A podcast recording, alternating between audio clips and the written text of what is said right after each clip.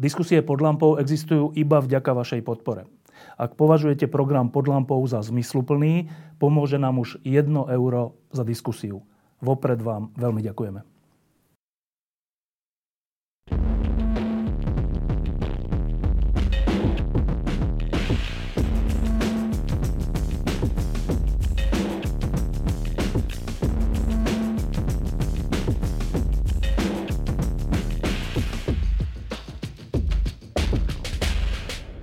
Keď sme pripravovali túto lampu, tak sme ešte netušili, aká bude aktuálna. A ona je naozaj v týchto dňoch a týždňoch veľmi aktuálna. E, bude to e, také špeciálne vydanie pod lampou, ktoré sa bude vedovať vede v kontexte toho, čo sa na Slovensku s vedou a vedcami deje. E, v skutočnosti je to vlastne, ak môžem to takto povedať, prvá akcia tretieho ročníka Asset Science Award, to je taká významná e, vedecká súťaž alebo ocenenie, ktoré e, urobilo, urobila spoločnosť ESET na podporu slovenskej vedy. Chce to byť niečo ako Nobelovka slovenskej vedy. E, tretí ročník je vlastne týmto zahájený. Však sa aj opýtame pána Marka, že ako to bude pokračovať.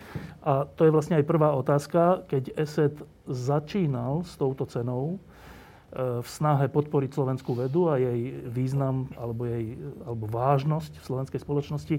Asi ste netušili, že príde pandémia a že príde aj to všetko, čím sa teraz slovenská veda a vedci potýkajú. A teda tá otázka je, či náhodou dnes nelutujete, že ste tú cenu uh, usporiadali. Tak myslím si, že skôr uh, to cítime tak, že sme vybrali dobrý smer, lebo tá...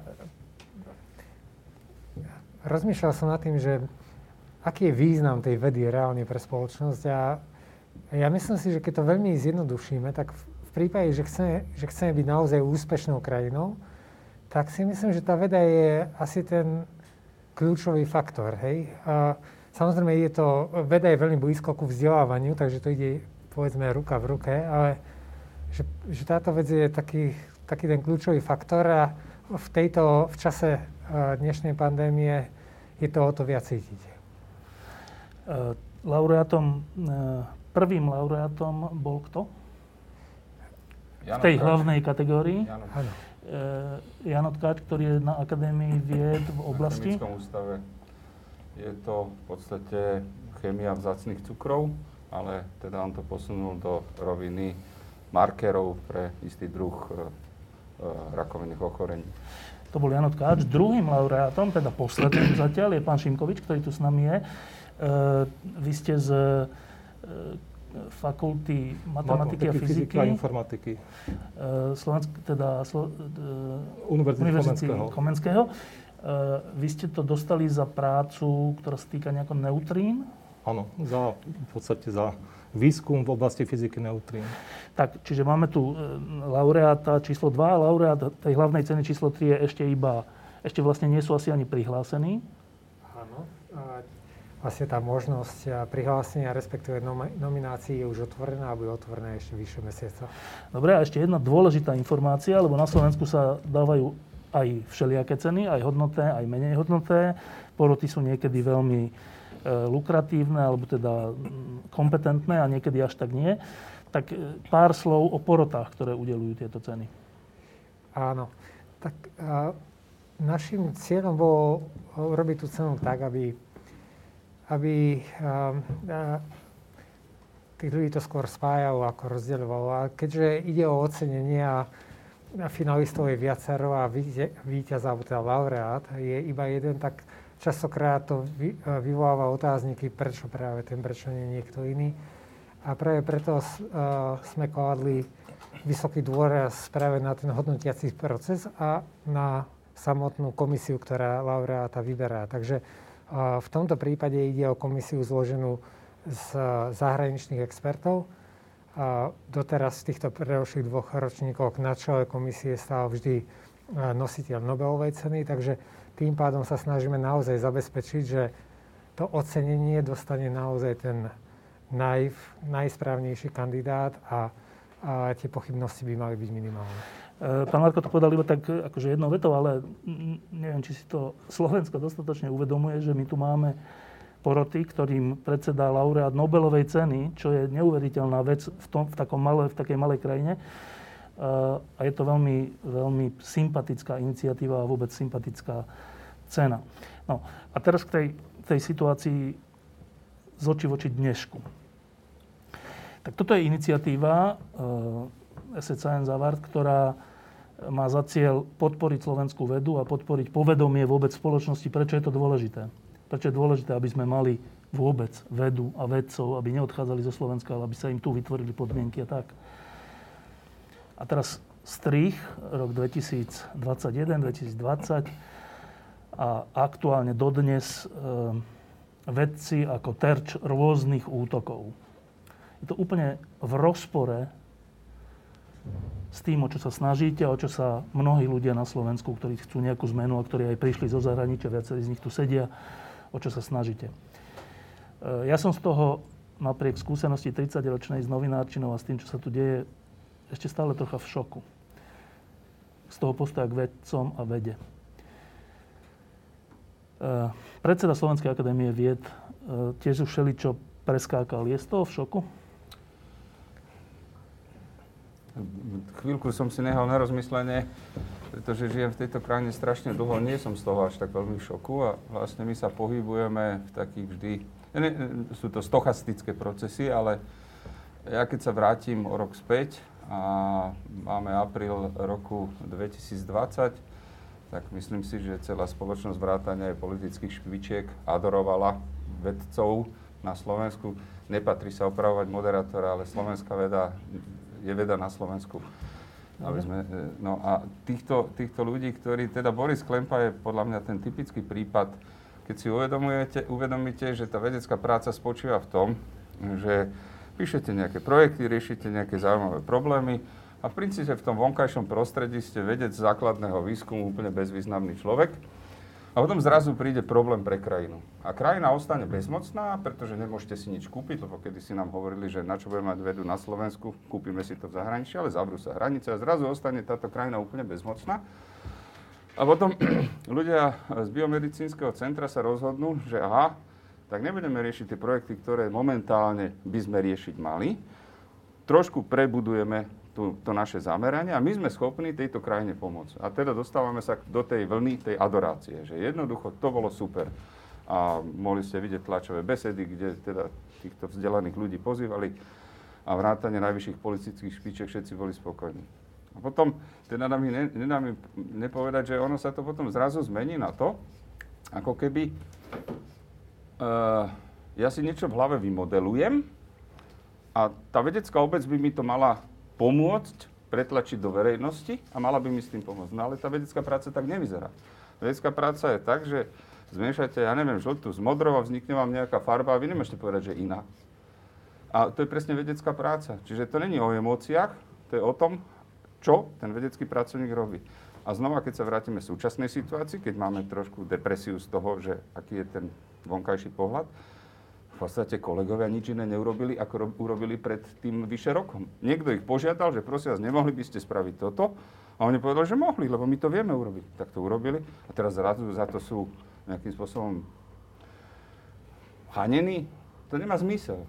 No a preto nie som ani tak v šoku, lebo v tejto krajine som to už zažil viackrát.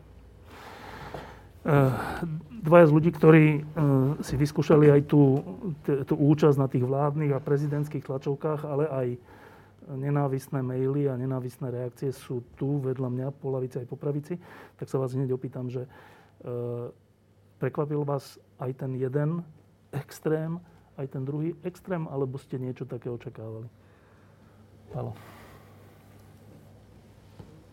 No, ten prvý extrém ma neprekvapil, pretože e, tie predchádzajúce vlády boli naozaj veľmi skúpe voči vedcom a s týmto máme určite mnohé skúsenosti. Vôbec nezabúdajme na to, že tu boli e, eurofondové škandály a škandály so stimulmi a tak ďalej. Takže čakalo sa, že naozaj e, a vedci a veda bude oveľa dôležitejšia aj vďaka tomu, že do vlády sa dostali politické strany, ktoré teda o vede a, vôbec o tom, že veda je usadená v, vo vízii modernej krajiny mali vo svojich politických programoch. Čiže to ma vôbec neprekvapilo a vôbec ma neprekvapilo, keď som videl, ako sa vybudoval permanentný krízový štáb a mali sme tam povedzme Roba Mistrika ako e, tiež vedca, tak, e, tak, som, tak to ma neprekvapilo. Samozrejme, že aj my sme k tomu prispeli aj s Borisom. V podstate náš projekt PCR testov uh, bol, bol krásno, samozrejme, uh, za pomoci ESETu a ich nadácie bol...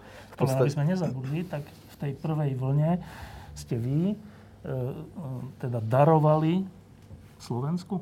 Darovali sme samozrejme, e, pretože ESET nadácia sponzorovala finančne v podstate vývoj, validáciu a certifikáciu týchto 100 tisíc testov, tak sme darovali spoločne Slovensku 100 tisíc RT-PCR testov, čo vzniklo ako keby na tej veľmi dôležitej synergii medzi mnohými partnermi či už súkromná firma, alebo, alebo samotné biomedické centrum, alebo aj iní súkromní partnery, nadácie a tak ďalej. Ale to preto hovorím, aby sa nezabudlo, že to bolo v situácii, keď tie testy boli extrémne dôležité. Dobre, áno, ďalej? áno no, no takto to nejak s nami šlo a my sme naozaj boli veľ, veľkí nadšenci. Samozrejme, všetci sme, ja si pamätám, dokonca niekedy retrospektívne sa vraciam aj k niektorým tlačovkám a niektorým besedám.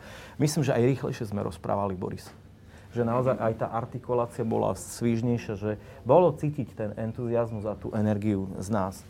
A potom zrazu prišla jeseň, difúzoval sa aj permanentný krizový štáb a niekde sa stála chyba. Ja ju náschval nepoviem kde, lebo všetci vieme kde.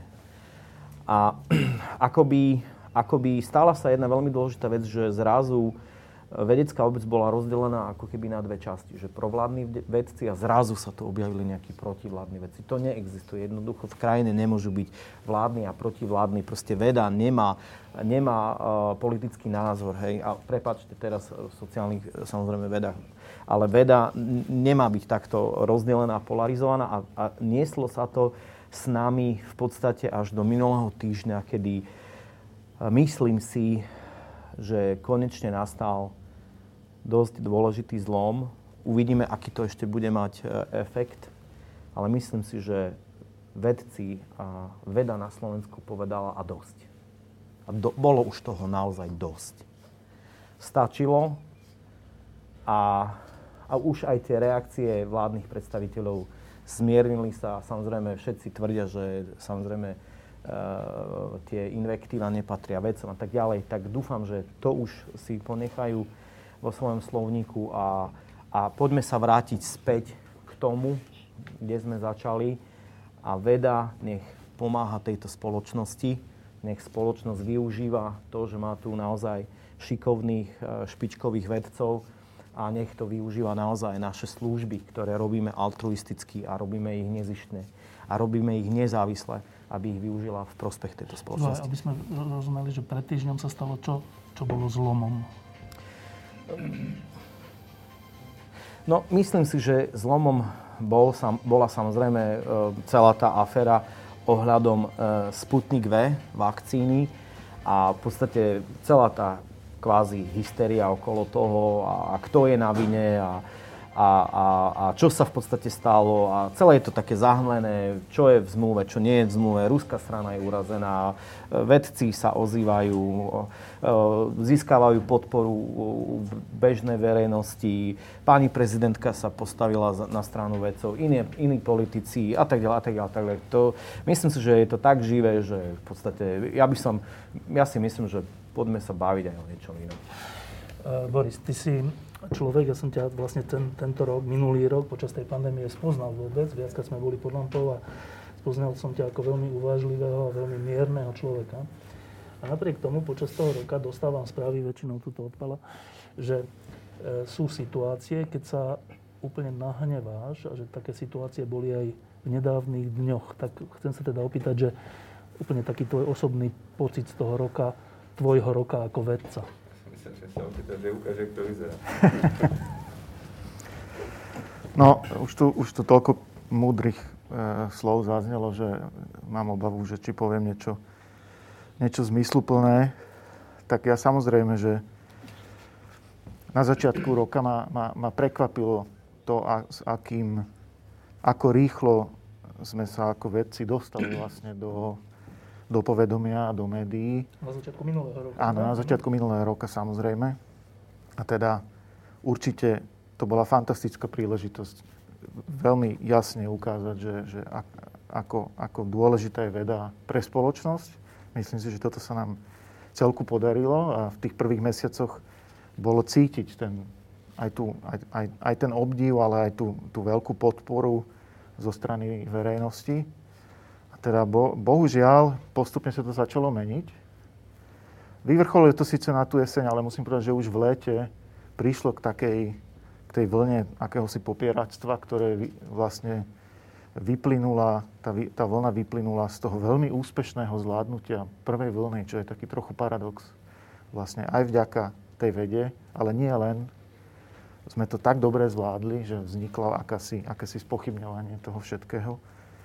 No a potom, že či ma to prekvapilo, to, čo sa deje teraz, tak skutočne sme zažili tento rok niečo také, že už niekoľkokrát si človek povedal, že tak toto, toto ma teda naozaj prekvapilo a už už nič horšie sa stať nemôže. Alebo teda, že už, už si neviem predstaviť, čo ešte sa môže stať, čo by ma malo prekvapiť po tom, čo už sa stalo. A toto sa ale darí Stále týmto, týmto ľuďom áno, prekonávať. Takže napriek tomu všetkému, to, čo sa udialo minulý týždeň, považujem za naozaj veľký problém. Veľmi ma to vyrušilo. Som naozaj ten, ktorý na verejnosti e, vystupuje veľmi uvážlivo, ale musím teda povedať, že, že ten minulý týždeň bol určitý zlom a, a teda vidím tam veľký problém, čo sa stalo. Zase len pre tých, ktorí nevedia, tak Boris Klempa je okrem toho, že e, robí to, čo robí, tak je z toho biomedicínskeho centra, ktoré bolo obvinené, že ako necertifikované laboratórium urobilo to, čo urobilo a tým pádom poškodilo rúskú vakcínu a čo ja viem čo. Tak iba, iba jednou vetou, že keď si toto počul, toto vyjadrenie, tak e, čo, čo, čo sa v tebe dialo? No veľmi ma vyrušilo to, že je to vlastne bohapusté klámstvo, ktoré zaznelo z úst jedného z najvyšších predstaviteľov štátu. To vidím ako veľký problém. Takže to klámstvo a to šírenie nenávisti vlastne spoločnosti, ktoré z toho vyplynulo. Tie dôsledky vidíme úplne konkrétne vo forme tých vyhrážok a to si myslím, že je niečo, čo skutočne musíme nejakým spôsobom zastaviť. Dobre, a teraz e, ešte trocha širšie. E, táto relácia sa volá e, čo, Rok pandémia, čo sme sa naučili o vede. Tak, pred pár rokmi, keď boli všelijaké prieskumy o tom, že či ľudia vôbec poznajú nejakého vedca, tak myslím, že tie výsledky boli také, že nepoznali, že ani jedného našiel matne. Niekto a hovoríme o nejakých nízkych percentách. A čo sa týka dôležitosti vedy, tiež bola takou popoluškou. Viete, ja si myslím, že na otázku, považujete vedu za dôležitú pre spoločnosť, väčšina ľudí povie, že áno. Ale to nie je celkom to isté, ako, ako to dať do nejakého poradia a priorít. Hej? Takže, takže v tomto zmysle už aj vtedy taký ten, tá deklarovaná podpora bola pomerne vysoká. Ale myslím si, že potom tie pomocné otázky naznačovali, že v skutočnosti ľudia veľmi nevedia, čo sa deje, veľmi to nesledujú. A, a teraz, e, a to je možno príležitosť, ten, prieskum je myslím, že úplne nový, Áno. E, ktorý uskutočnil ESET?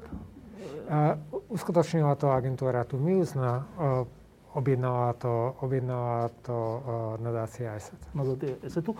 Tak rovno teraz, ako môžeme zverejniť tie výsledky. Tak čo ten rok urobil v povedomí ľudí na Slovensku? No, vec, ktorá je úplne očividná, je, že uh, niektoré mená vedcov, slovenských vedcov sa dostali výrazne vyššie, vyššie do povedomia. A, a dvoch z nich teda máme dnes tu medzi nami. A, a pán Čekan a pán Klempa, oni sú na vrchole tohto rebríčka. Takže to je, to je taký, taká zjavná zmena a, a nielen, že, nielen, že ich ľudia poznajú, ale je tam veľmi vysoká miera dôvery voči, voči týmto ľuďom. A nielen voči ním dvom, ale keď zoberieme prvých 5 e, osobností, ktoré, ktoré požívajú najvyššiu dôveru verejnosti, boli to v tom našom zozname, samozrejme ten bol obmedzený, a boli to práve veci. Čomu to pripisujete? Keďže to bolo vo februári, tak predpokladám, že ten efekt, že tá pandémia na nás naozaj doľahla a že už, už väčšina ľudí častokrát aj z prvej ruky mala skúsenosť s tým, čo, čo to znamená a, a teda takáto pandémia a že a nie je to nejaká zábava, ktorá len tak odoznie a teda, že potrebujeme naozaj mať nejaký spôsob, ako sa z tohto dostať, tak predpokladám, že to hralo rolu, že, že ľudia jednoducho vnímali, že cesta von vedie takým spôsobom, že budeme počúvať ľudí, ktorí o tom niečo vedia. A to sú v tomto prípade jednoznačne veci. Paradoxne sme ich ale nepočúvali.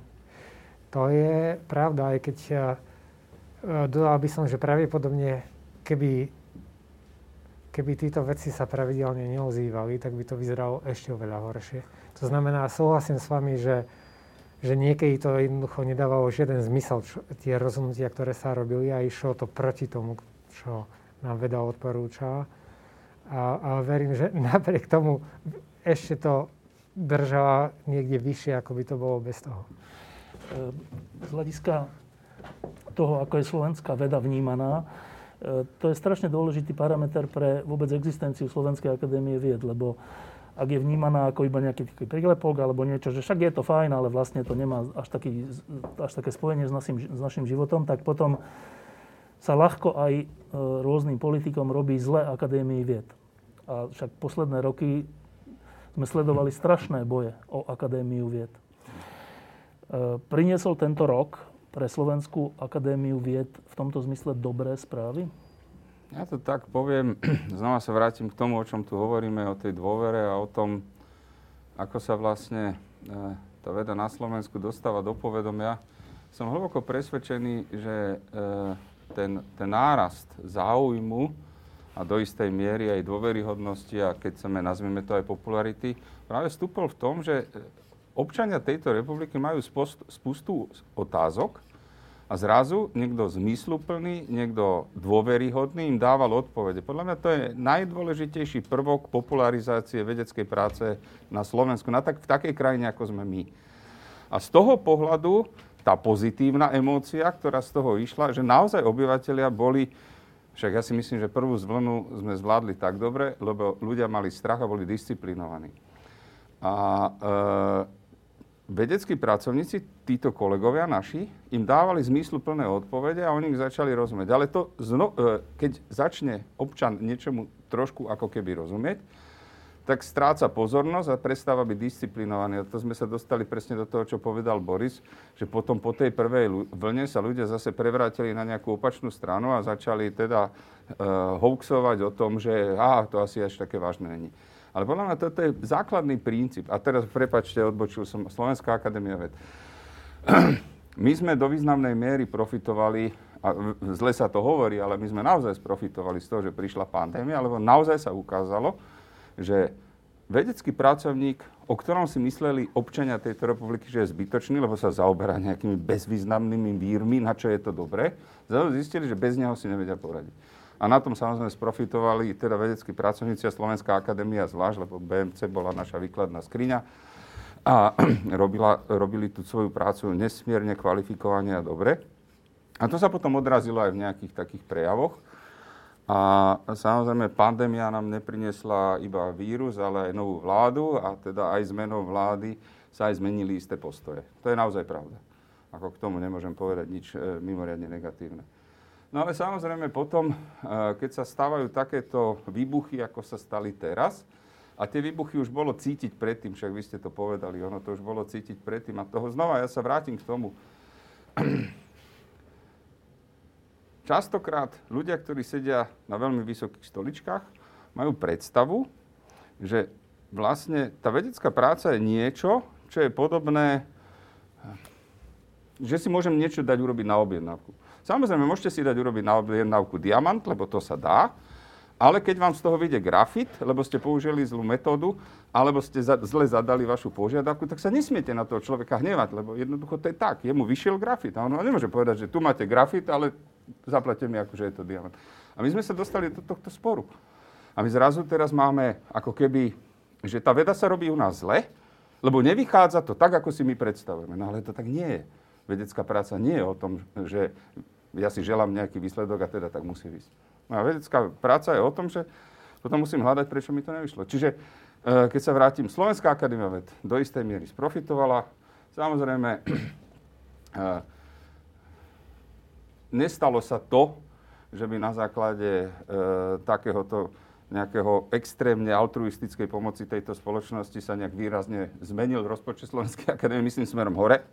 On sa zmenil trošku dole, ale nie zase tak výrazne, ako by možno bolo, keby toto nenastalo. Čiže my sme sa dostali do takej hladiny nivo bez a teraz ja iba som prekvapený a očakávam, čo vlastne z tohto všetkého vyjde, pretože už som to pred reláciou hovoril, e, Slovenská akadémia vied 6 rokov po sebe zaznamenáva akože najdôležitejšia inštitúcia v tejto republike. Ale samozrejme to presne súvisí s tým, že keď si pozriete hĺbšiu tú štatistiku, tak zistíte, že sú to starší ľudia, e, viac vzdelaní ľudia, tí mladší a menej vzdelaní zrazu ani nevedia, o čom to je. Čiže našou úlohou je znova vojsť do spoločnosti a inštitúcie ako Slovenská akadémia ved, nehovorím o súkromnom sektore, môžu práve sprofitovať presne z takej, takýchto e, prejavov výsledkov vedeckej práce, lebo klasický novinár, ktorý príde, a už potom prestanem hovoriť, e, príde, spýta sa, kedy slovenský vedec dostane Nobelovú cenu. A keď ja odpoviem, že nikdy, tak on sa otočí a ide preč, lebo akože o čom sa máme rozprávať, na čo je tá veda na Slovensku. A presne veda na Slovensku je na to, aby občania dostávali kvalifikované odpovede od kvalifikovaných ľudí a naučili sa, treba, či majú jesť GMO potraviny. E, si povedal, že teraz už nebudeš hovoriť, ale predsa ešte budeš, lebo jedna vec ma prekvapila. E, po tejto ročnej skúsenosti, kde sme si všetci na vlastnej koži, na vlastných rodinách, známych, kamarátoch overili, ako strašne dôležité je e, riešiť veci rozumne, a teda aj s pomocou vedy, a nie intuitívne alebo mm-hmm. emocionálne tak keď sa toto všetko ukázalo, keď sa ukázalo, že naši vedci niečo vedia aj vyvinúť, že niečo darujú zadarmo tejto krajine, keď to potrebuje a tá sa im za to nejako neovďačí a oni znova darujú zadarmo niečo alebo niečo urobia a potom sú za to ešte šikanovaní. Takže po tejto skúsenosti by som očakával, že veda, v tomto prípade napríklad Akadémia vied, ale nie len, e, si získa väčšiu podporu v konečnom dôsledku aj finančnú. Ja sa pamätám ešte pred rokom dvoma, troma, tromi, na taký úplne bláznivý spor medzi vládou a Akadémiou vied, ktorý mal poškodiť Akadémiu vied. A ja som považoval za 100% isté, že keď sa zmení vláda, tak tento spor sa okamžite vyrieši. A ja počúvam, že on stále nie je vyriešený, ale ty si teraz ešte dokonca povedal, že rozpočet sa znižuje. No, ten rozpočet na rok 2021 klesol o nejaké, nejaké, teda o nejakú hodnotu oproti tomu, čo bolo v roku Po skúsenosti, 2000, ako áno. potrebujeme vedu? Áno, tých argumentov je strašne veľa od toho, aký je ekonomický vývoj tejto krajiny a koľko máme investovať do čoho. Teda, aby, aby sme hovorili o nejakých referenciách, ktorým rozumieme všetci, Akadémia vied Českej republiky, keď ju prepočítame na veľkosť, na počet vedeckých pracovníkov a výlučne peniaze zo štátneho rozpočtu, tak Slovenská akadémia vied dostáva dve tretiny toho, čo dostáva Akadémia vied Českej republiky. A to nehovorím, že oni sú schopní si ešte aj viacej zarobiť. Čiže áno, sme v trošku inej situácii sme v komplikovanejšej situácii, ale ja zase tak nejak e, e, eufemisticky odpoviem, že mňa to až tak strašne neprekvapuje, pretože ako náhle sa veda zrazí s politikou a politika ešte s ekonomikou, tak to robí akože veľký výbuch. Ja si pamätám na debaty, ktoré sa viedli počas prvej vlny, že my nemôžeme zavrieť e, tovareník z Y, pretože umreme od hladu. A vedecky, alebo tí epidemiológovia hovoria, no dobre, ale keď tam pustíme tých ľudí, tak umerú na COVID. Takže čo je lepšie? A toto je, tu, tu hľadať nejakú rovnováhu, a ešte keď do toho vstúpi politika, akože moje rozhodnutie mi prinesie 4% v popularite, tak potom je z toho strašne výbušná zmes a je to veľmi, veľmi ťažko dirigovať, lebo my, čo tu sedíme, určite si povieme, že áno, racionalita má byť ten prevládajúci mechanizmus každej situácii, ale keď máš takúto multiparametrickú rovnicu, je to veľmi zložité.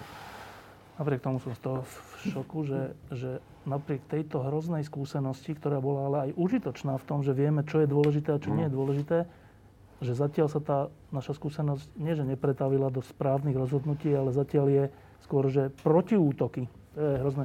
Tak ešte ma zaujíma, asi, že laická verejnosť, keď si predstavuje vedca, ktorý sa zaoberá neutrínami, tak si asi predstavuje človeka, ktorý vôbec nerieši ani pandémiu, ani stav akadémie vied, ani nič, je za, za, zatvorený v nejakom, e, neviem, či laboratórii alebo kancelárii a rieši si tie svoje rovnice. E, pán Činkovič, ten rok, ktorý sme práve zažili.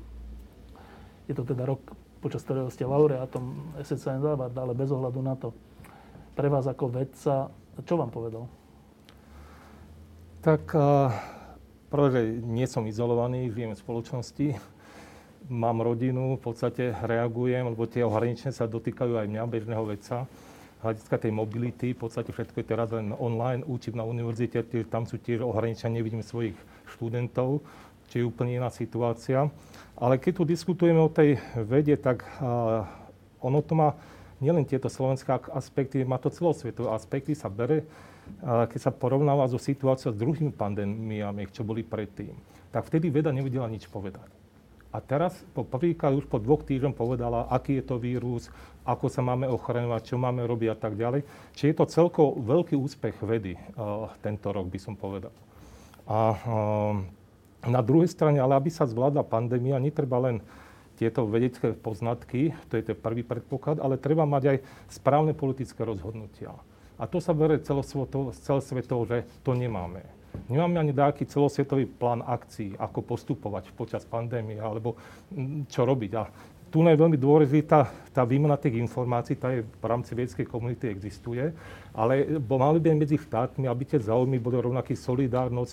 Toto všetko tu chýba a keď chceme zvládnuť pandémiu, tak potrebujeme aj úspech na tomto poli. A čo sa týka tým a tej argumentácie, viete, s vedcami je veľmi ťažké diskutovať, lebo oni sú vytrenovaní. Oni sú vytrenovaní argumentovať. My keď dávame článok niekam, tak my nevidíme to oponenta, my bojujeme s niekým za stenou, ale naše argumenty ho môžu presvedčiť, aby to bolo opublikované. A, čiže a potom eh, pozície vedcov sú principiálne. Sa neustupujú, pretože mne, eh, zákony fyziky sú, alebo zákony sveta sú také, aké sú. My ich nemôžeme meniť. Čiže my sa snažíme povedať skutočnú realitu, skutočnú pravdu, ponúknuť možné riešenia a len chceme, aby sme boli vypočutí. Eh, pán Marko, keď počúvate, to je, je úplne záslužná vec, čo robí vaša nadácia. To znamená, že podporuje aj mladých vedcov, talenty, aj vedcov, ktorí sú úspešní, ale veľmi si ich na Slovensku nevšímame. Je to perfektná vec. E, ale z očí v oči faktu, že napriek týmto skúsenostiam my ideme vlastne rozpočet na vedu krátiť. E, to trocha môže vyzerať, že tá vaša aktivita je taká akože no, že fajn, že dobrá, robte si ju, ale ten štát si vlastne ide svoje, svoje, ktoré nás nakoniec dovedie do úplne rozvojového sveta. Uh, aký máte pocit? A, a, tak naznačili ste asi, ako to vyzerá. A, a, tak ja som vo všeobecnosti optimista. Hej, táto vec je beh na dlhú trať, takže aj situácia, ktorá tu bola spomínaná z minulého týždňa. A kto vie, čo ešte nás čaká v najbližších dňoch alebo týždňoch, mesiacoch, um, je samozrejme veľmi negatívna, ale na druhej strane, um, ako by som to povedal, ja si myslím, že tá verejnosť je jasne na strane vecov, hej, že, že, tu, že to, to, tu sa ako keby že aj, aj... Katarzia, určite. Presne. Určite no. nám to... Ja, ja som presvedčený, teda nie osobne, ale že nám to do istej miery ešte posunulo nás ďalej v tej očiach verejnosti. Prepáč, že som ti No, ja, myslím, myslím si, že musíme mať takú trpezlivosť a, a, tá, a čo sa týka podpory vedy, samozrejme sme na chvoste v rámci Európskej únie. Naše investície do vedy a výskumu sú menej ako 1%. A, okolité krajiny nás už predbehli dávno, niektoré nie až tak dávno, ale jednoducho nás predbehli. Teraz počúvame, že rozpočet Slovenskej akadémie vied napriek tomu, že teraz bola šanca sa ukázať, tak sa znížil, tak ako nejaký zmysel to veľmi nedáva. Ale konec koncov tá veda a výskum nie je, len, nie je len o tom, čo robí štát, ale nejakých viac ako polovica z toho by mali byť súkromné zdroje. Opäť máme problém v tom, že v tejto krajine nie je veľa firiem, ktoré robia vlastný, vlastnú vedu a výskum. To znamená skôr, tu máme možno nejaké, sa hovorí, montážne dielne, pobočky a podobne. Takže eh, no, ide to jednoducho, eh, musíme ukazovať nejaké aj pozitívne príklady a konec koncov celá táto pandémia je asi taký z hľadiska vedy pozitívny príklad toho, že to dáva zmysel. No, takže na jednej strane krátkodobo to vyzerá smutne, a dlhodobo si myslím, že toľko už sa, už sa tak veľa hovorí o, o význame tej vedy a teraz vôbec to nehovorím kvôli tomu, že is the word, ale aj my sa prispeli nejakým kúskom. A toľko sa o tom hovorí, toľko sa hovorí o tom, že je to zanedbané, toľko sa hovorí o tom, že je zanedbané vzdelávanie, že, a, že možno nie okamžite, nie úplne v krátkom čase, ale že začne sa to prejavovať podľa mňa na, na preferenciách možno aj obyčajných ľudí, ale snáď postupne aj, aj vlády. Ja som mal pomerne také pozitívne alebo optimistické očakávania od novej vlády. Som si myslel, že tak, nejako tak si uvedomia tú príležitosť, ktorá pred nimi v tomto je. Konec koncov potom prišli aj tie extra zdroje, ktoré sa objavili. No ale tak uh, trochu sme sa tak zaciklili v týchto útokoch a nezmysloch, nazvime to tak aj, ako hovorím, je to celé také smutné, ale a, počíta sa a, konečný výsledok. Tam som a, relatívne optimista. Ešte jedna dobrá správa, teda dúfam, že trvá. Pred, pred dvoma, troma rokmi som úplne zblízka sledoval, ako práve ESET chce na Slovensku urobiť také veľké centrum Áno.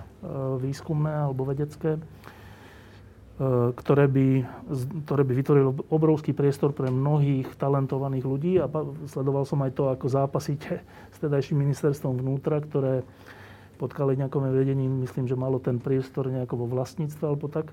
Nakoniec to nejak dopadlo, že ten priestor ste získali za drahšie peniaze než, než inde, hoci v iných krajinách by takéto firmy ešte dotovali, ale dobre, nechajme to bokom. Táto idea trvá, je to tak, pracujeme na tom intenzívne. Nejaký čas nám trvalo sa pripraviť na to, mať týmy, ktoré to riešia, nájsť partnerov. Ale teraz ideme vlastne na plný plyn. Takže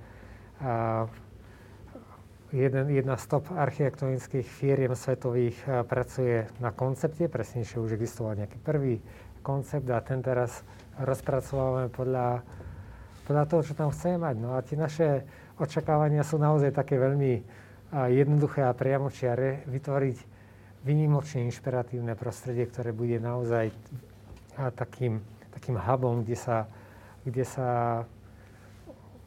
šikovní ľudia budú stretávať a, a budú prichádzať s dobrými nápadmi. A to, že je v bezprostrednej blízkosti Slovenská akadémia vied, Slovenská technická univerzita, nedaleko je Mlinská dolina, teda internáty študentov a tak ďalej, tak je tam určite dobrý potenciál. No a teraz, to je také zaujímavé, že to je že súkromný sektor, ktorý podporí vedu na Slovensku aj tou cenou, aj tým hubom, aj všeličím iným. Potom je tu inštitúcia Akadémie vied, ktorá je štátom platená do istej miery alebo do veľkej miery. A teraz to je taký zaujímavý spor medzi vami dvoma, nie medzi vami dvoma, ale teda v tom, že jeden v štátnej inštitúcii, ak je akadémia štátna, asi sa to nehovorí, že štátna, je to príspevková. Štátna, nie, štátna. V Dobre. my žijeme zo štátneho rozpočtu. Veda, štátna príspevková rozpočtová organizácia. A teraz to je otázka na vás dvoch. E, môžeme sa pohnúť ďalej s touto krajinou, do ktorej si ty prišiel z Islandu alebo z Ameriky, kde si mohol byť oveľa šťastnejší, si myslím, po tom roku, čo ťa poznám. E, môže byť veda na Slovensku ťahaná súkromným sektorom úplne bez štátu, ktorý bude znižovať e, rozpočty, ale aj tak sa to podarí? Alebo nie? Čo si vy dva myslíte? No, ja si myslím, že áno. A dokonca si myslím, že my zabudáme na to, že mnohé krajiny práve um, je viac tých peňazí vo vede práve preto, že do nich e, nalieva peniaze súkromný sektor. A ja mám dobrú správu náš rozpočet je násobne vyšší ako minulý rok. Váš A- súkromnej firmy. hej? Áno. A, a, a ten náš násobný rozpočet, vyšší násobný rozpočet profituje z toho práve aj biomedické centrum. Čiže eh, my sme to nikdy verejne nedávali von, ale ja to s radosťou poviem. My, eh, biomedické centrum, eh, tým Borisa Klempu, Silvy Pastorekovej a naša firma, my máme nadštandardnú zmluvu. To znamená, že, že v podstate, a, a myslím, že môžem to povedať aj verejne, oni naozaj profitujú e, z nášho zisku. To znamená, že, že my robíme presne to, ako by to malo byť. A nebavíme sa tu naozaj o malých peniazoch. My sme v podstate, v podstate vďaka tomu, že pracujeme na, spoločne, validujeme e, RT-PCR testy, ktorých máme už 9 variantov, v podstate my už sme v bi- biomedicínskom centru kvázi v úvodzovkách zarobili jeden APVV grant, čo, sú malé peniaze.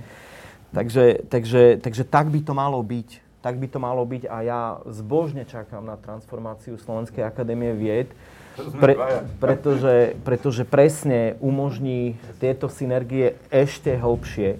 Pretože tu je, tu je, to, um, tu, tu je to založené oveľa viac na vedeckom kamarátstve, na, na synergii, ktorá je veľmi ťažká, aby vznikla v našom prostredí, na tom, že, že my sme naozaj, komunikujeme takmer každý deň.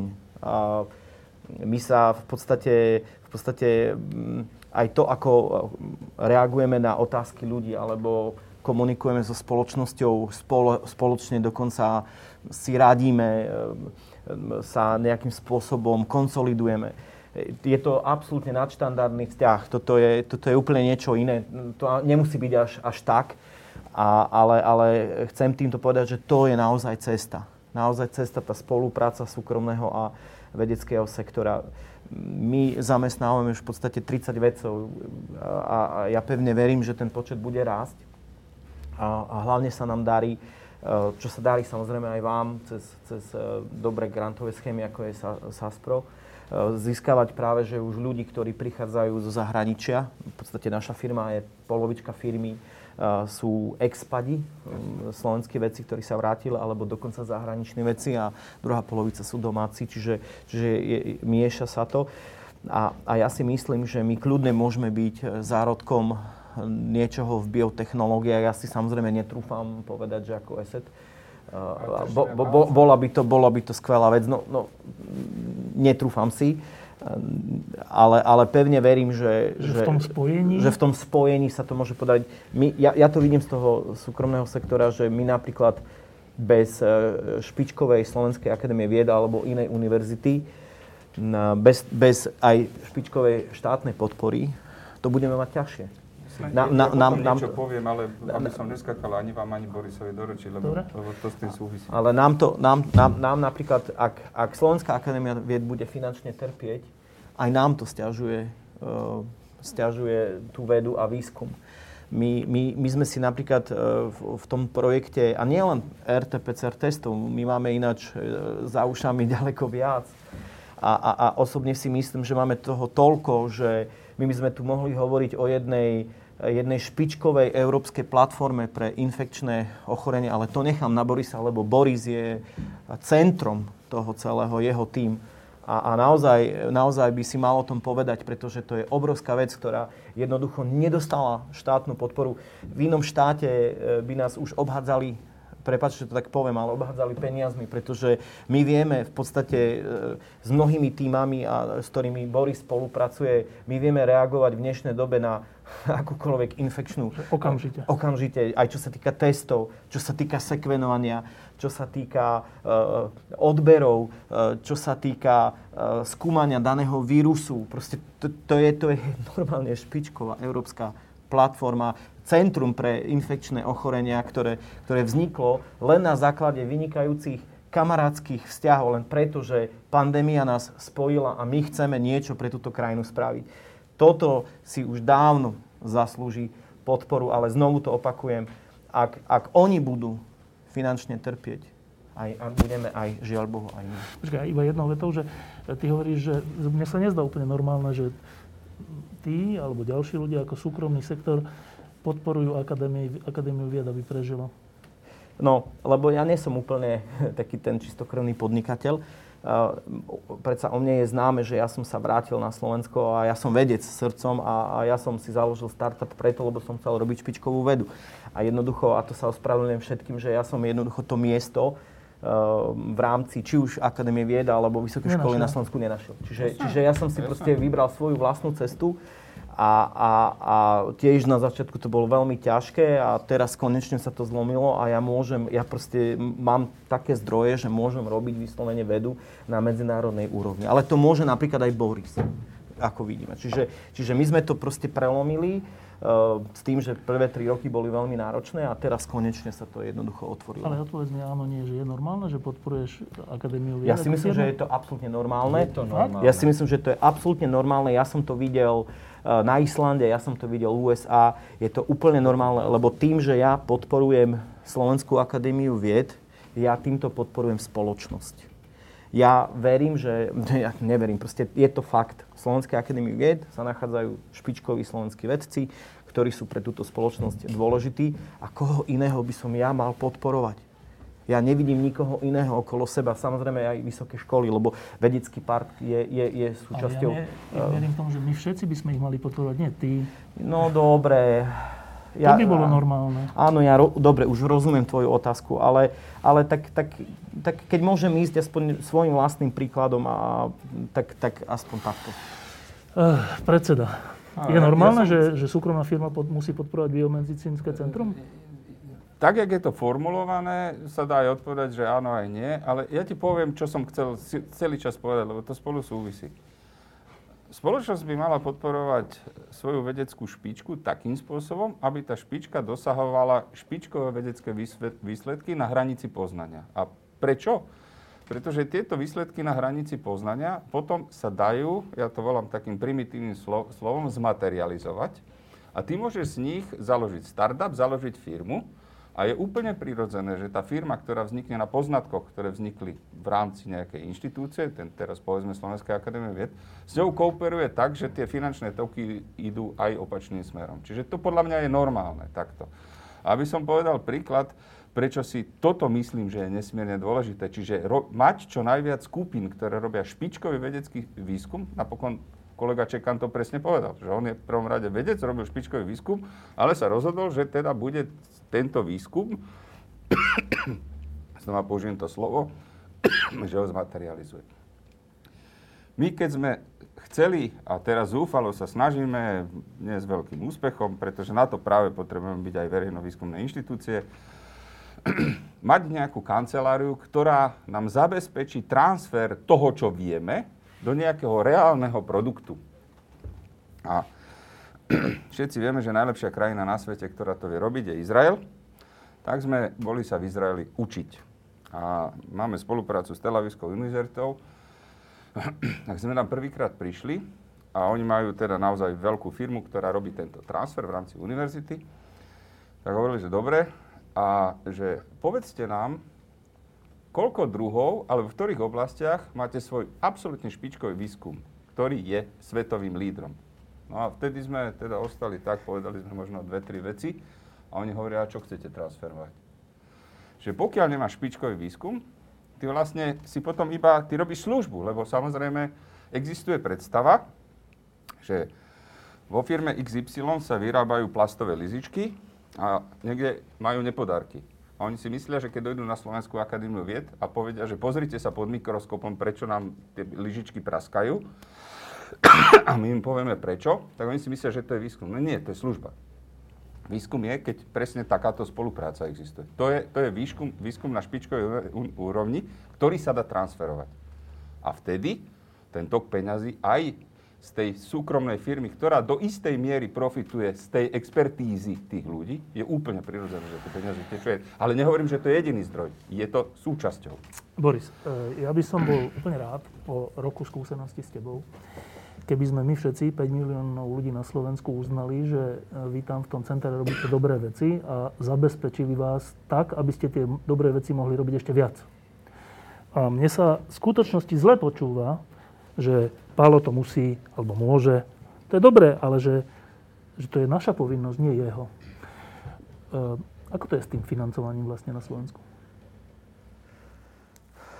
neviem, či som ja tá správna osoba, aby, aby hodnotil, ako je to ako s financovaním Sa, ako sa v tom cítiš? vedy na Slovensku, pretože ja musím povedať, že, že vlastne doteraz som mal stále to šťastie a to privilegium, že, že som mohol benefitovať z, z projektov Európskej únie.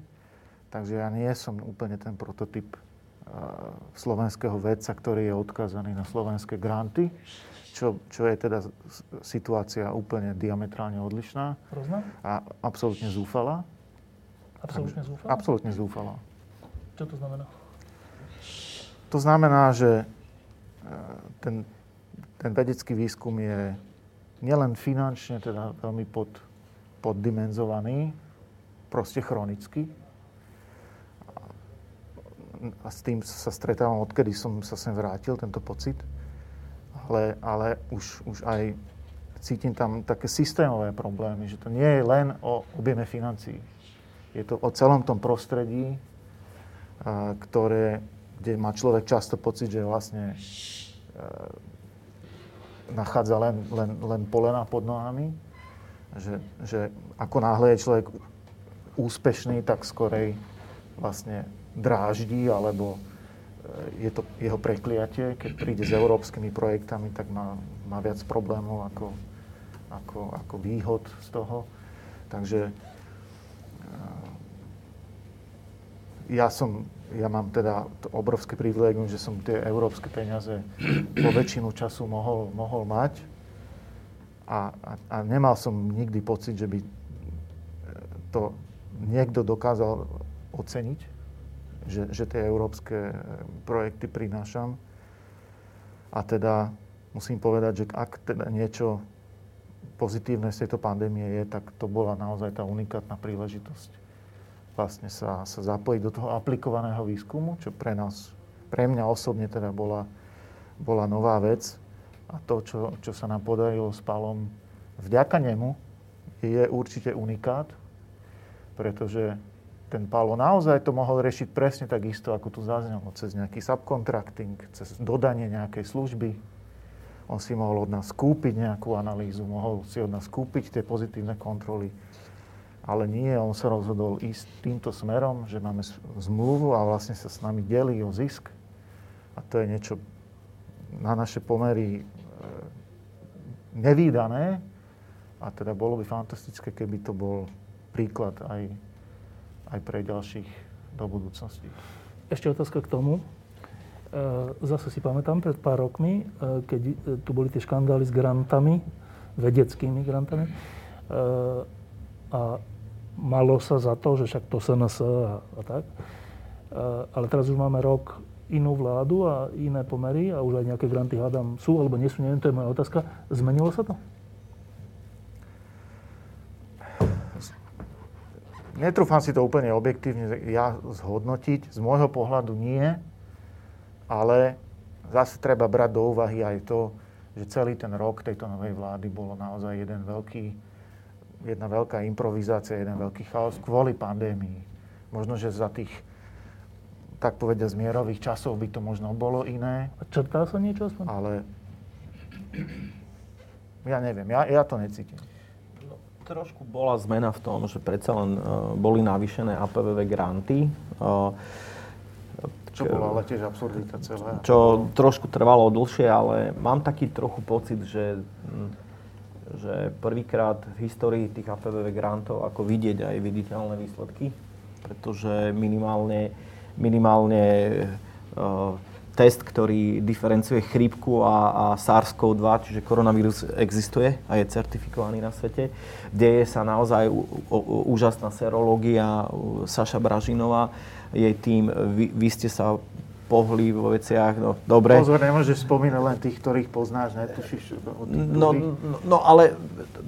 Problém, ale bolo to spojené ale pro, s obrovským presne, absurditami. Ale problém je v tom, že vieš, tie APVV granty prakticky získala vlastne skupina, ktorú poznám. No tak akože len hovorím o tom, že, že naozaj tým, že, sa, že, že bola tá komisia, že, ktorá vyberala, a myslím si, že, že vyberala férovo a dobre, tak vidno naozaj už ozajstné výsledky. Na rozdiel od, od veľmi, rokov to, to, ja, to ja nehodnotím. Však si bol súčasťou toho predtým. Ne, ja som predtým nikdy nezískal No práve. hodnotím, len, hodnotím len teraz, čo sa stalo, že, že vidno uchopiteľné veci, že, že chce, chcem aspoň niečo pozitívne Počkaj, nájsť. prečo ty stále hovoríš, že ale tam sedeli absolútne? Dobre, e, jedno veľké pozitívum je, že to bolo do, dopytovo orientovaná výzva. Čiže bola to tematická výzva, nebolo to otvorená výzva na hoci, hociakú tému. To bolo určite, určite teda pozitívum a teda bola priamo venovaná e, výskumu, e, zvládaniu dôsledkov pandémie COVID-19. Čo už podľa mňa nebolo úplne v poriadku, je, že, že tá výzva už, už veľmi dlho trvala, kým bola vôbec vypísaná. A potom e, neuveriteľne dlho, z môjho pohľadu, možno, že tým teraz urazím veľa ľudí, ktorí sa podielali na tom hodnotení, e, ospravedlňujem sa, ale ak má to byť e, výzva na zvládanie pandémie, tak to, že, že vlastne o, o výsledkoch sme sa dozvedeli až niekedy v septembri a oficiálne začal ten projekt, myslím, že 15. septembra, začali, mohli začať plynúť tí, tie projekty s tým, že reálne financie prišli ani neviem kedy, v novembri, tak, tak to vlastne všetko, čo sme my tam napísali do tých projektov niekedy v máji, v júni, čo sme chceli všetko robiť, tak cez to leto sme si už iba prečítali všetky tie Science Nature články, že všet, to všetci vo svete to už všetko spravili, čo bolo naplánované. Takže, ale v tom slovenskom duchu samozrejme všetci robíme, čo môžeme a improvizujeme a prispôsobujeme si e, tie projekty tak, aby boli zmysluplne e, tie, tie finančné prostriedky využité. Ešte jedna taká hrozná vec bola tých minulých rokoch, že o tých grantoch, ak si to dobre pamätám, tak v tých komisiách boli ľudia, ktorí sa vôbec nevenovali tej oblasti, ktorú hodnotili. Bola jedna vec a druhá vec, že získavali to ľudia, ktorí sa tiež nevedovali tej oblasti, o ktorú sa uchádzali. No tak to bolo úplne že absurdná situácia. Toto sa aspoň trocha zmenilo? Musíme rozlišiť, iba do toho vstúpim, rozlišiť štruktúrálne fondy, lebo ty hovoríš o štruktúrálnych fondoch a v APVV to teda naozaj tak nie je. E, Aj keď majú ľudia mnohí, mnohé pochybnosti a určite sa nejaká porucha tam do toho vojde, ale určite to nie je Dobre, a tak, v tých že- štruktúrálnych sa to zmenilo? Štruktúrálne fondy zatiaľ neboli veľmi vyhlásené výzvy, aby, bol, aby som bol úprimný. Za celý ten rok? Za celý ten rok neboli, lebo, lebo sa to pripravuje a e, proste nové programové obdobie ešte stále nie je spustené. Čiže e, tam, tam to, totiž to do toho vstúpila pre Slovensko, pre iné krajiny možno nie, ale ďalšia komplikácia. No, jedna vec je štruktúrálne fondy, ale fond obnovy. Fond obnovy, kde sa hovorí o tých e, 5-7 miliardách takto lieta, tak to je vlastne taká, ako by som povedal, predfáza, ktorá má pripraviť tú reštrukturalizáciu Slovenska na tú múdru krajinu, ktorá bude profetovať z vedy a výskumu. A tie e, štruktúrálne fondy to majú doplniť tak, aby sa to mohlo rozbehnúť. Čiže to je akože filozofia zatiaľ. No a, a toto ešte stále, čo sa týka fondu obnovy, tam sa čaká a negociuje na úrovni, ak sa nemýlim, ministerstva financí do Bruselu, kde sa musia teda tie nejaké výsledné rámce toho schváliť a myslím si, že tento proces ukončený není. A to isté sa pre to nové programovacie obdobie sa upgradeuje. To bola taká skratka RIS 3, e, to je stratégia inteligentnej špecializácie. Ten názov je oveľa lepší ako ten samotný obsah. A teraz táto sa dokončuje, čiže my ešte sme z nového A programu. nestratáme tým čas, že rok sa nič nedieje? E, Samozrejme, že, že chýba, ale otázka vždy stojí tak v tejto na Slovensku, že a ja netvrdím, že to bude, že aj keď sme stáli rok, že to bude oveľa nejak inak a bude to úplne super.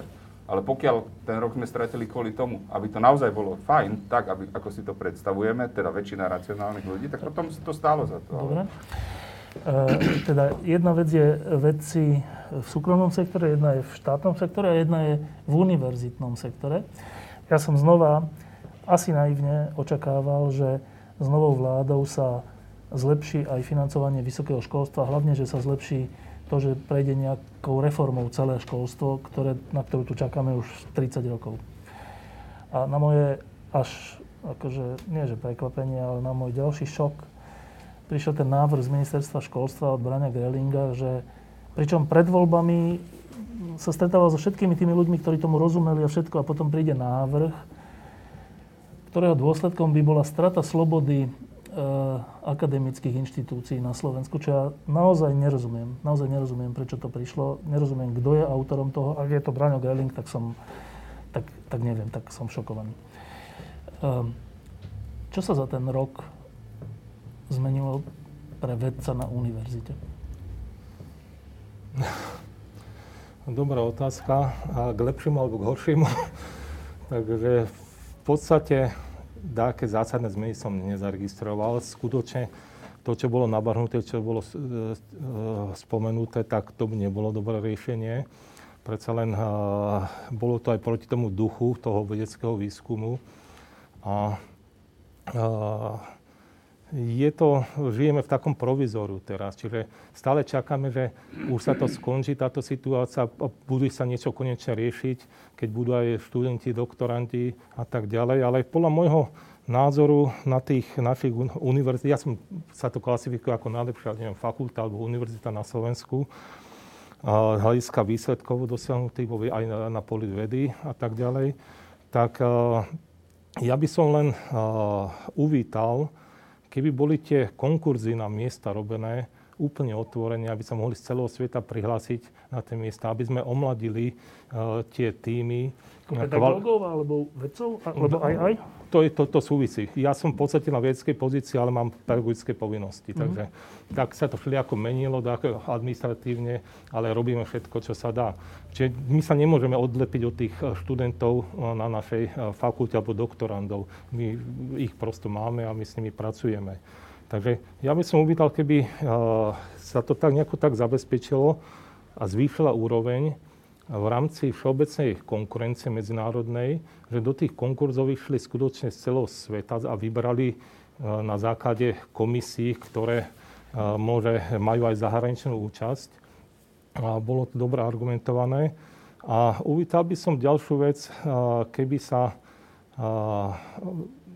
tie doktorantské programy podstatne vylepšila. To závisí aj od personálneho, obsadenia, ale vôbec, aby sme mohli skutočne ponúknuť niečo tým mladým ľuďom, akú perspektívu, že tá veda, ktorá sa robí, má zmysel. A to sa dá urobiť len treba spolupráci, treba s tými, mm, v rámci tej európskej mobility máme aj podané také granty, v spolupráci s druhými vedeckými ústavmi alebo univerzitami v Európe. Čiže ja vidím, že je tu veľký priestor na zlepšenie a určite k tomu aj príde, len uh, treba s tým začať. No.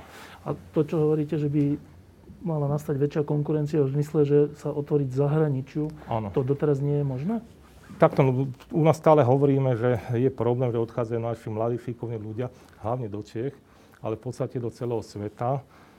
Ja v tom tragédiu nevidím. Dokonca si pamätám na tú historicky, ako to bolo, keď tá plejada tých svetových fyzikov Landau, Gamova a ostatní, Kapica, išli do sveta, boli poslaní, ale mnohí sa vrátili a skutočne urobili tú vedu potom aj doma. Čiže vždy rátam s tým, že sa niekto odíde a, a niekto sa vráti. No, bolo by možno dobré, aj ja by som nebol proti myšlienke, že poskytnú našim nadaným ľuďom štipendia, aby šli na zahraničné univerzity. A ak sa vrátia, tak im odpustí treba uh, splácanie tej požičky, ktorá by mohla byť. Čiže to je jedna z možností, ako zabezpečiť, ale musíme sa aj otvoriť šikovným mladým ľuďom z tretieho sveta, ktorí majú záujem sem prísť a vytvoriť v podstate tú širšiu konkurenciu. Fedor, ale toto sa už deje. Na Slovenskej akadémii vied k dnešnému, teda k tomu minulému roku, je 25% doktorandov sú zahraniční, teda väčšinou samozrejme z toho tretieho sveta. A, a to je dobré. Ja, ja súhlasím, ja iba som chcel priklincovať, že sa to deje a, po, a percento stúpa radikálne. Hej, a nový moment je tu aj u nás na fakulte s tým, že a vedenie fakulty sa rozhodlo podporiť do, postdoktorantské pobyty na našej fakulte zahraničných absolventov. A je tam skutočne výber a ja mám napríklad na, na našej skupine jednu Indku teraz z Indie, veľmi šikovné mladé dievča. Čiže ten proces sa začal, treba ho rozšíriť aj na, nielen na našu univerzitu, ale všeobecne, ako to vidím, aj na ostatné univerzity a skvalitniť čo takýmto sa, spôsobom to školstvo. Čo sa týka tej konkurencie, respektíve nejakých možností, tak ja poviem jeden príklad. Jeden veľmi sympatický uh, a už svetovo úspešný astronóm, žiak Jižiho Grigara, ktorý bol tiež viackrát v Lampe. A Jiří Grigar, aj ten žiak, ktorý je už dnes teda dospelý človek, um, mi hovoril takúto príhodu, že on, príhodu, takýto fakt, uh, on uh, pracoval na nejakej americkej významnej, myslím, univerzite alebo nejakom ústave, čo sa týka astronómie a mal po istých rokoch túžbu vrátiť sa domov tak zisťoval, že ako by sa to dalo. Mal, mal e, vybudovaný aj taký tým spolupracovníkov na najvyššej úrovni, čo sa týka čiernych dier a takýchto vecí. E, a zistil, že na Slovensku sa to nedá. Ani cez Akadémiu vied, ani cez vysoké školstvo. Tak urobil ten tým, lebo mu dali grant v Budapešti. Išiel teda do Budapešti a tam, tam ale po pár rokoch zase zistil, že Orbán tak akože priskr- priskrutkoval tie veci, že znemožnil slobodný výskum tamojšej akadémii vied a univerzitám, tak on znova rozmýšľal, že čo teda bude robiť. A celý ten skvelý tím nakoniec preniesol do Brna, kde je teraz. A mne pri tom úplne, že, že to, to je na rozplakanie, že máme, máme skvelých ľudí, ktorí by sa aj vrátili a potom zistia, že sa to nedá, tak idú do, do Budapešti, ani tam sa to nedá, tak idú do Brna, uvidím, čo zistí v Brne za pár rokov, ale že tento, toto nevieme rozseknúť po 30 rokoch od novembra, takúto relatívne ľahkú vec? Tvrdím, že áno.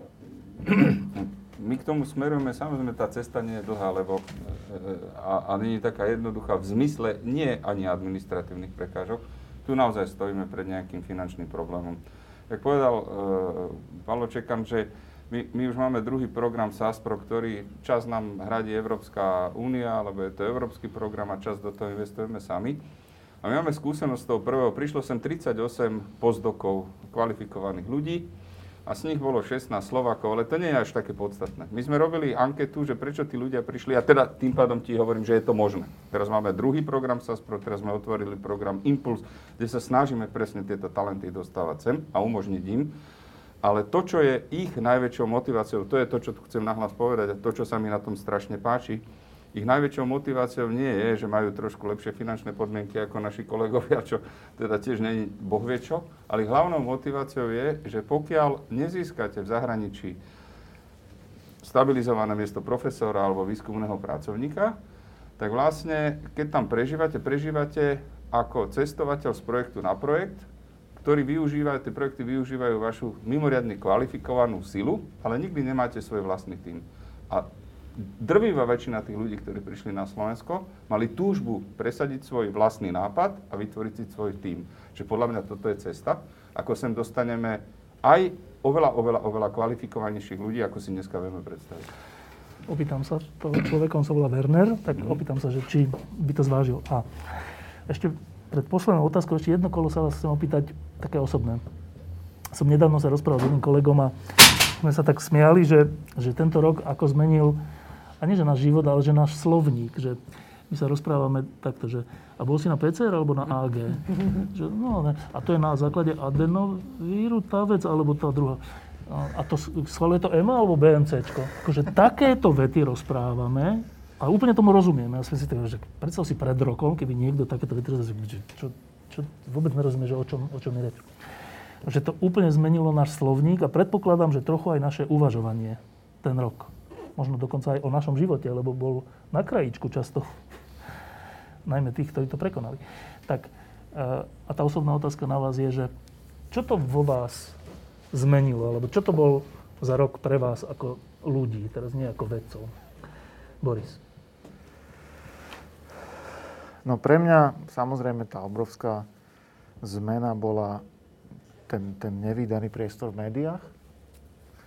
A to je, to je bez pochyby. To musím povedať, že Boris bol jeden z ľudí, ktorý neodmietol žiadne pozvanie, keď sme ho viacerí novinári e, pozývali, hoci mal nekonečné množstvo práce s tým, čo ste robili, tak nikdy neodmietol a to bola, to je, teda, že klobúk dole. No? A, a vlastne som si práve toto uvedomil, že tie vystúpenia v médiách mi proste zaberajú veľká, veľké množstvo času. Ono sa to naráta na, na, na kopy, je to, je to veľmi veľa. Od, odlákáva to od tej e, ozajstnej práce. O to viac sa vlastne človek musí spoliehať aj na, na tých svojich kolegov. To ma tiež naučilo. Naučila táto pandémia oveľa viac e, delegovať a, a spoliehať sa na, na svojich kolegov, čo sa človeku vráti naspäť. A teda naučilo ma to toto, že že vlastne tá práca s médiami je veľmi dôležitá, že je v podstate rovnako dôležitá možno ako, ako samotný, samotný ten vedecký výskum, lebo pokiaľ sa o ňom ľudia nedozvedia, tak, tak vlastne bol urobený len pre, nejaké, pre, pre nejakú scientometriu alebo neviem prečo. Takže e, toto je pre mňa to veľké poučenie, ako dôležité je vlastne verejnosti e, prinášať tie tie výdobytky vedy, alebo teda informovať ich. To, to zvyšovanie informovanosti verejnosti, to je pre mňa jedno z tých, z tých hlavných lekcií. A plus teda samozrejme aj, aj ten, to nakúknutie do, do aplikovanej vedy, čo pre mňa bolo niečo, niečo nové. Uh, média sú dôležité, hoci z toho prieskumu ja som sa až zasmiel. Tam bola v jednej tej otázok, že aké povolanie je dôležité a moderátor bolo, že najmenej dôležité. Výborne. Tak, uh, pán Šinkovič, čo ten rok znamenal pre vás? Osobne? Tak viete, ja okrem tej izolácie sa to veľa nezmenilo, pretože život ide ďalej. Ja mal, som, som mal rozpracovať množstvo projektov a tie súčasné možnosti sú, že komunikujeme cez Skype, cez e, tie prednášky sú cez e, Zoom a e, robíme sám prednášky cez MS Team. Čiže z hľadiska týchto možností som povedal, povedal by som, bol to dosť efektívny rok hľadiska pracovných výsledkov. A tak čo viacej k tomu dodať, neviem, no Čiže Ďalké to... zásadné zmeny e, som nepocítil okrem tej milej udalosti, za ktorú ďačím tu na ESETu. A... Si nemohli ísť na Bajkal pozerať neutrina. No to, tohto roku som nemohol ísť na Bajkali, keď som sa na to chystal, ale išiel tam môj spolupracovník a práve tohto roku práve bol oficiálne otvorený ten spustený ten neutrinový teleskop, čo bola dosť veľká udalosť za prítomnosti jednak aj ruských predstaviteľov aj celej, celého ústavu v Dubne. Sme tam zo zahraničí, sme tam Češi, Slováci, Poliaci v tom tejto kolaborácii, my sme tam boli medzi prvými. A je to najväčší teleskop, budujeme ho, ale len jeden to tam konštruoval tohto roku a ostatní pracujú online. Čiže takýmto spôsobom život ide ďalej. A v rámci, my sme ako všetci ľudia, aj veci sú dosť prispôsobiví väčšina ľudí povie, že čo im veľmi vadí na tej pandémii, že nemohli cestovať. Vy ste ten typ vedca, ktorý cestovať až tak nepotrebuje? No ja som tohto roku dvakrát cestoval do Dubny a na dva týždne. A bolo to možné z hľadiska toho, že máme, sme súčasťou Medzinárodného ústavu v Dubne. Ústav vydal potvrdenie, že pôjdem pracovne a tým som tam mohol zabezpečiť nejaké veci a vyriešiť. Ale uh, fakt, keď to porovnám, môže, je to aj dobré, že som si trošku oddychol od cestovania toho cestovania predtým bolo príliš veľa, aj príliš veľa tých konferencií a je to ťažké niekedy odmietnúť ísť na konferenciu, hlavne keď človek vidí tam možnosť prezentácie svojich výsledkov alebo urobiť si vlastnú reklamu. Takže uh, ten ústav v Dubne, čo bol trošku iné financovanie, keď som aj tam pôsobil, mi dal tie možnosti sa zúčastňovať tých konferencií v dostatočnej miere aj organizovať konferencie letnej školy. Jedine, čo je mínus pre tento rok, že mali sme organizovať veľkú neutrinovú, konferen- eh, neutrinovú letnú školu na našej fakulte. A sme sa nakoniec rozhodli, že to posunieme o rok, lebo organizovať takú školu, že by to bolo len uh, cez uh, Zoom alebo cez niečo podobné, sme pokladali za nevhodné. No, ja som spýtal na cestovanie skôr také akože cestovateľské, keď som ešte pracoval na Slovenskej akadémii vied. Si mal veľa dovolenky? Nie, tak ja som bol normálne, že v Dubne. Áno. Áno? Ja som bol v Dubne. sa tam a teda musím konštatovať napriek tomu, že to už bolo pred 30 rokmi, že až tak atraktívna destinácia to nie je. Čo sa týka teraz cestovania. No, e, pán Marko. pravdu povedať, to, čo mne prvé nápadne, je, že, že viete, ako sa hovorí, že a, no, tu má toľko peniazy sa oje do ekonomiky, musí prísť kríza a tak ďalej, a ona nechodí a nechodí, hej.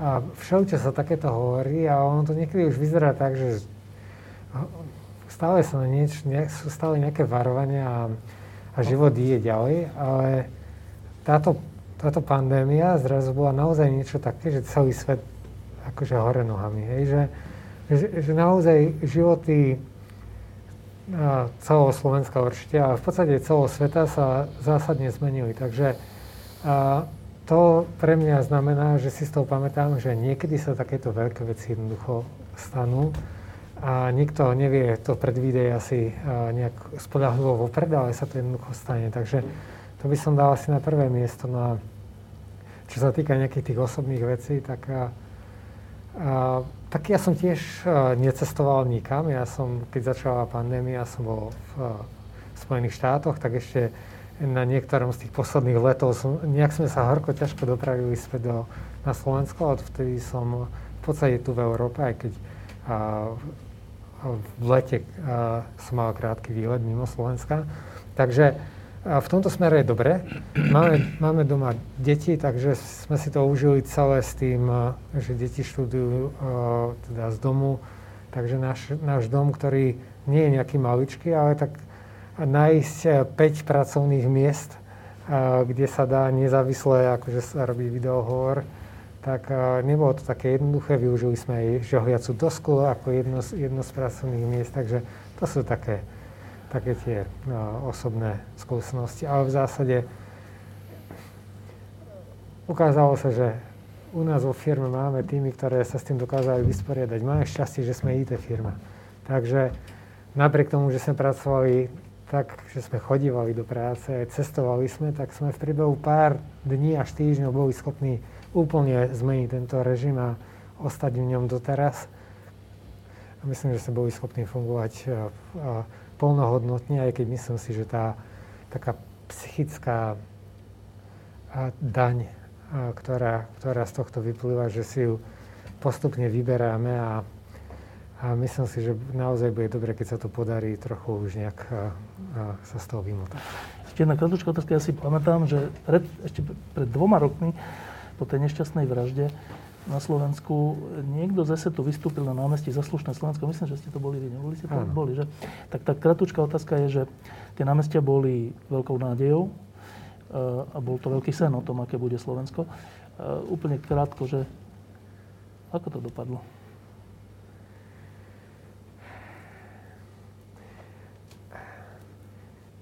Tak ja už som nespovedal, že ja som tak vo všeobecnosti optimista, tak vtedy som bol tiež optimista a potom mali prísť nové voľby a bolo to také všelijaké a nakoniec to nejako dopadlo a som bol stále optimista. A, no a ja si myslím, že zatiaľ ten prvý rok je tý určite veľké sklamanie. Hej.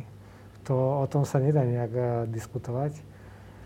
Um, no ale tak um, no práve povedať, v tejto chvíli trošku som v takom očakávaní, že čo sa bude diať, lebo ja som žiaľ Bohu od príliš mnohých ľudí, kde som mal nejaké tie očakávania, a som sa nenaplnili vôbec a, a u ľudí, ktorý, u ktorých som žiadne očakávania nemal, napriek tomu som veľmi sklamaný, čo už teda nie je také jednoduché dosiahnuť. Takže v tomto smere a tá, tie nádeje asi a to nadšenie, ktoré na, na tom námestí no, v ten deň, ktorý si pamätám, dobre existovalo, podľa mňa ešte čaká na tú svoju realizáciu. Rok pandémie Pavla Šajgalika. Ne, musím povedať to, čo Ríšo povedal na začiatku. Ja, ja som stále taký malý chlapec v tom, že keď sa objavil vírus v Obuháne, tak som si myslel, že nás sa to netýka. Takže to akože, áno, zase tam majú niekde výchricu, dobre, ale k nám to nepríde. No a keď to sem vtrhlo, tak to bol taký šok, musím sa priznať, a aj chvíľu som bol vystrašený. A, a potom aj, aj život Slovenskej akadémie vied sa musel dostávať do nejakého normálu a znova, nedá sa nepovedať, jak nám strašne pomáhali kolegovia z biomedicínskeho centra, lebo už iba vydať nejaké úsmernenie, ako sa majú ľudia správať, to není celkom jednoduché, keď s tým nemá žiadnu skúsenosť. A to bolo fantastické. A teraz sme nabehli na nejaký režim. A môj osobný, e, ja som získal oveľa viacej času, ako som mal predtým, lebo nejaké oficiálne povinnosti odbudli, cestovanie teda tiež odbudlo. A, a za seba poviem, ja som napísal niekoľko článkov, čo už predtým niekoľko rokov sa mi nepodarilo, že by som ich ja fyzicky napísal, takže z tohto pohľadu akože fajn, ale e, to, čo si odnesieme, neviem. Lebo to som tu už dneska raz povedal, ale obyčajne reakcie nás ľudí sú také, že na začiatku naozaj sa zlakneme a tak sa trošku stiahneme, stíšime a sme veľmi pokorní. A, ale potom zrazu v týchto krízových situáciách sa začínajú zabudzať jednotlivci, ktorí tú krízovú situáciu začnú považovať za príležitosť. Ale teraz nemyslím z hľadiska vedy, ale z hľadiska toho, že sa budú správať presne naopak, ako by si očakával tú pokoru. A proste zrazu začnú, začnú vystrkovať hlavu tí agresívni ľudia.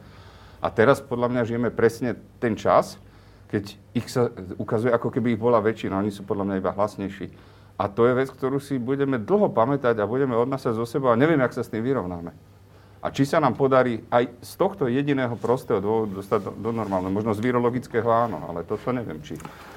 E, rok pandémie pre e, človeka, ktorý bol podľa tohto prieskumu ESETu, ESET, e, nadácie ESETu za uplynulý rok najznámejší slovenský vedec, čo sa týka pandémie. Tak, Paolo. U mňa sa zmenili také tri veci, ktoré sú v podstate spojené aj, aj s troma prianiami. Tak tá prvá vec je, že ja som sa po roku v podstate zobudil do úplne novej firmy, pretože naša firma trikrát narastla a zrazu má katalóg produktov a množstvo spoluprác s, s ľuďmi a, a ústavmi, o, to, o čom som mohol iba snívať. A, a je to naozaj vďaka našim skvelým investorom a vôbec špičkovému týmu, ktorému, ktorému ja ne, neviem ako poďakovať. A samozrejme s prianím, že bodaj by to takto vydržalo aj ďalších 10 rokov a v podstate my prevezmeme sávku a nemusí sa ani transformovať. a druhá vec, ktorá sa stala, je preto, prečo tu sedím naozaj, že, že asi sme to s Borisom robili naozaj dobre. Lebo my sme naozaj stratili veľmi veľa uh, času. Aj toho súkromného a naozaj sme sa snažili tú vedu popularizovať. Ja som možno pridal aj, aj, aj to takéto moje umelecké druhé ja, ale naozaj v prospech vedy. A, a, a som, som, som náramne šťastný, že, že tá anketa dopadla tak, ako dopadla, že ja som v podstate najznámejší vedec na Slovensku. To, to ma aj, fakt ma to prekvapilo, že až tak. A, ale hneď e, druhým očkom si dávam jedno prianie, lebo jedno druhé oko mi plače. A to je to, že tá anketa ukázala jeden trošku taký problém, ktorý máme vo vede. A, a ja to budem vždy hovoriť, pretože som vychovaný na islandskom mlieku a masle. A to je to, že aj tu vidíte, nesedí žiadna vedkynia. Mne to naozaj vadí. A mne vadí, že aj v tej ankete tie ženy nedopadli dobre. A, a, a, a ja, si, ja si veľmi prajem... Tam pani Bražinová. Ja viem, ale, ale medzi napríklad v tej pozna, po, spontánnej poznateľnosti, aby som si strašne prial, aby, aby tam naozaj e, tie vedky neboli. A, a, a kľudne túto stoličku na budúce odovzdávam naozaj vedkyni, lebo myslím si, že to musíme robiť. Myslím si, že musíme ich, lebo ich prínos, my by sme bez mojich kolegyň, a to isté aj, aj u Borisa, tie RT-PCR testy by nezazreli svetlo sveta. Kika, Monika, Petra, proste to sú všetko vedkine. To znamená, že im, im patrí obrovský kredit a moje obrovské prianie je, aby tu na budúci rok namiesto mňa sedela vedkynia. A tretia vec, ktorá veľmi zmenila, e, teda, teda čo mi donesla pandémia, je, že ja ani neviem, akú skvelú rodinu mám, pretože to, koľko som nebol doma. Pretože ja, nám tá pandémia, a znovu teraz aj asi s Borisom e, budeme to mať podobne, nám tá pandémia znásobila prácu. Ja som pracoval násobne viac ako, ako v minulosti a, a nebol som často doma a ja som prekvapený, že, že táto rodina ešte ma teda akceptuje. že, že, že niekedy sa obávam, že asi fakt už budem musieť nechať doma fotku a že sa len predstavím, že to som ja, váš otec a manžel, tak to, to je spoznanie po tom roku, že ja som si naozaj vybral najlepšiu ženu a môžem mať tých najlepších synov, akých som si mohol prijať. A tá pandémia im priniesla lepšie vzťahy, pretože sú spolu doma a, a, a ja sa teším každým dňom, keď ich vidím a keď môžem s nimi stráviť nejaký čas. Takže, takže tá pandémia mi samozrejme veľa vzala. Priniesla mi veľa nenávistí, ponižovania, hejtu, ale súhlasím s tým, že to je, to je hlasná menšina, a, ale aj veľa mi tá pandémia dala a ja pevne verím a prajem si, aby sme na tom mohli stavať aj ja osobne a zároveň aj, aj veda a výskum a je úplne jedno, či štátna alebo súkromná, lebo veda je len jedna a, a, a je naša. Je naša a musíme si ju naozaj pestovať, vážiť ako nie grafit, Súhlasím. ale ako diamant. Tá posledná otázka je ťažká v tom, že od vás teraz budem požadovať odpoveď e, jednou vetou. Že nemôžete hovoriť iba jednou vetou. Pričom otázka je úplne ťažká, že po tom, čo sme sa dozvedeli o sebe za ten rok a čo sme sa dozvedeli o slovenskej vede za ten rok, o vede na Slovensku za ten rok, o slovenských vedcoch, o financovaní, o všetkom, tak tá posledná otázka na jednu vetovú odpoveď je, že myslíte si, že máme na Slovensku šancu mať svetovú vedu? Boris.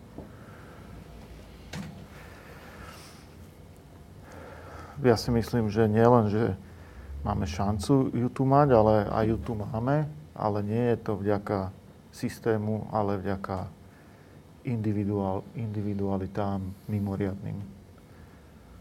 Pán Vinkovič?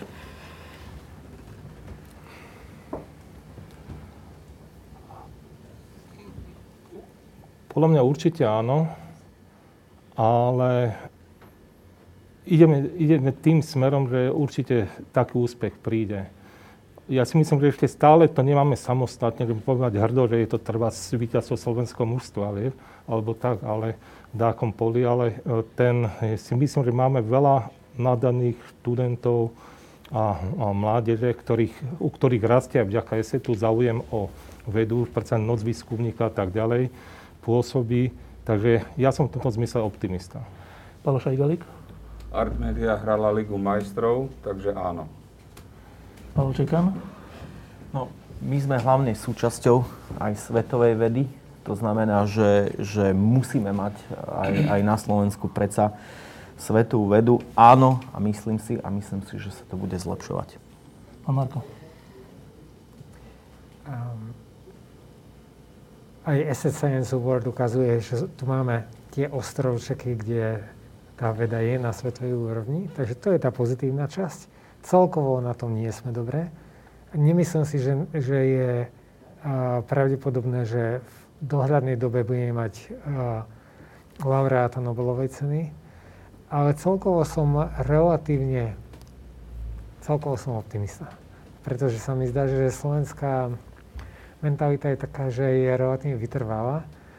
Pomaly, ale isto. Tak by som to povedal. Tak to bola diskusia o roku, ktorý niečo ukázal a o tom, čo s tým mala a bude mať slovenská veda. Ďakujem, že ste prišli. Ďakujem. A teraz kontrolná otázka. Viete o tom, že sa začína play-off hokejovej ligy? Pavel, ty vieš o tom? Ale ktorej? Zvolen. ktorej? Našej. Ale islandskej. Se, semifinále? Áno. A dnes? Áno, teraz, v tejto chvíli. Ja sledujem NHL. A ja. a Prešov není v slovenskej najvyššej súťaži, vieš o tom? Kde všade Prešov nie je, Ani ale, vo futbale, ale, ale napríklad v Hadzanej, to by, to by, to by, jediné, to by ste nám mohli závidieť. No. Aj divadlo má dobré, hej? A čo by, a, a, muzik, a muzikánska scéna, akože to je, to je slovenský síl. Trišľak? Akože ka, každý hovorí to, čo počúva, no, ale akože čo mu má bl- blízko. No, tak Mal som držať ústa. ináč Ale viete, Briš- ešte Brišľak je z Vranova, ale áno. to nevadí. Áno, Ešte- to je jediné, čo. Ešte Ale je to smerom na kapitána. Ešte jedna kontrolná otázka. Teraz, teraz beží Slovan zvolen. Uh, a viete o tom, že dneska večer bude bežať ešte niečo dôležité v televízii športové? Tušite? Liga majstrov. Fakt? Sledujete to? Diskusie pod lampou existujú iba vďaka vašej podpore. Ak považujete program pod lampou za zmysluplný, pomôže nám už 1 euro za diskusiu. Vopred vám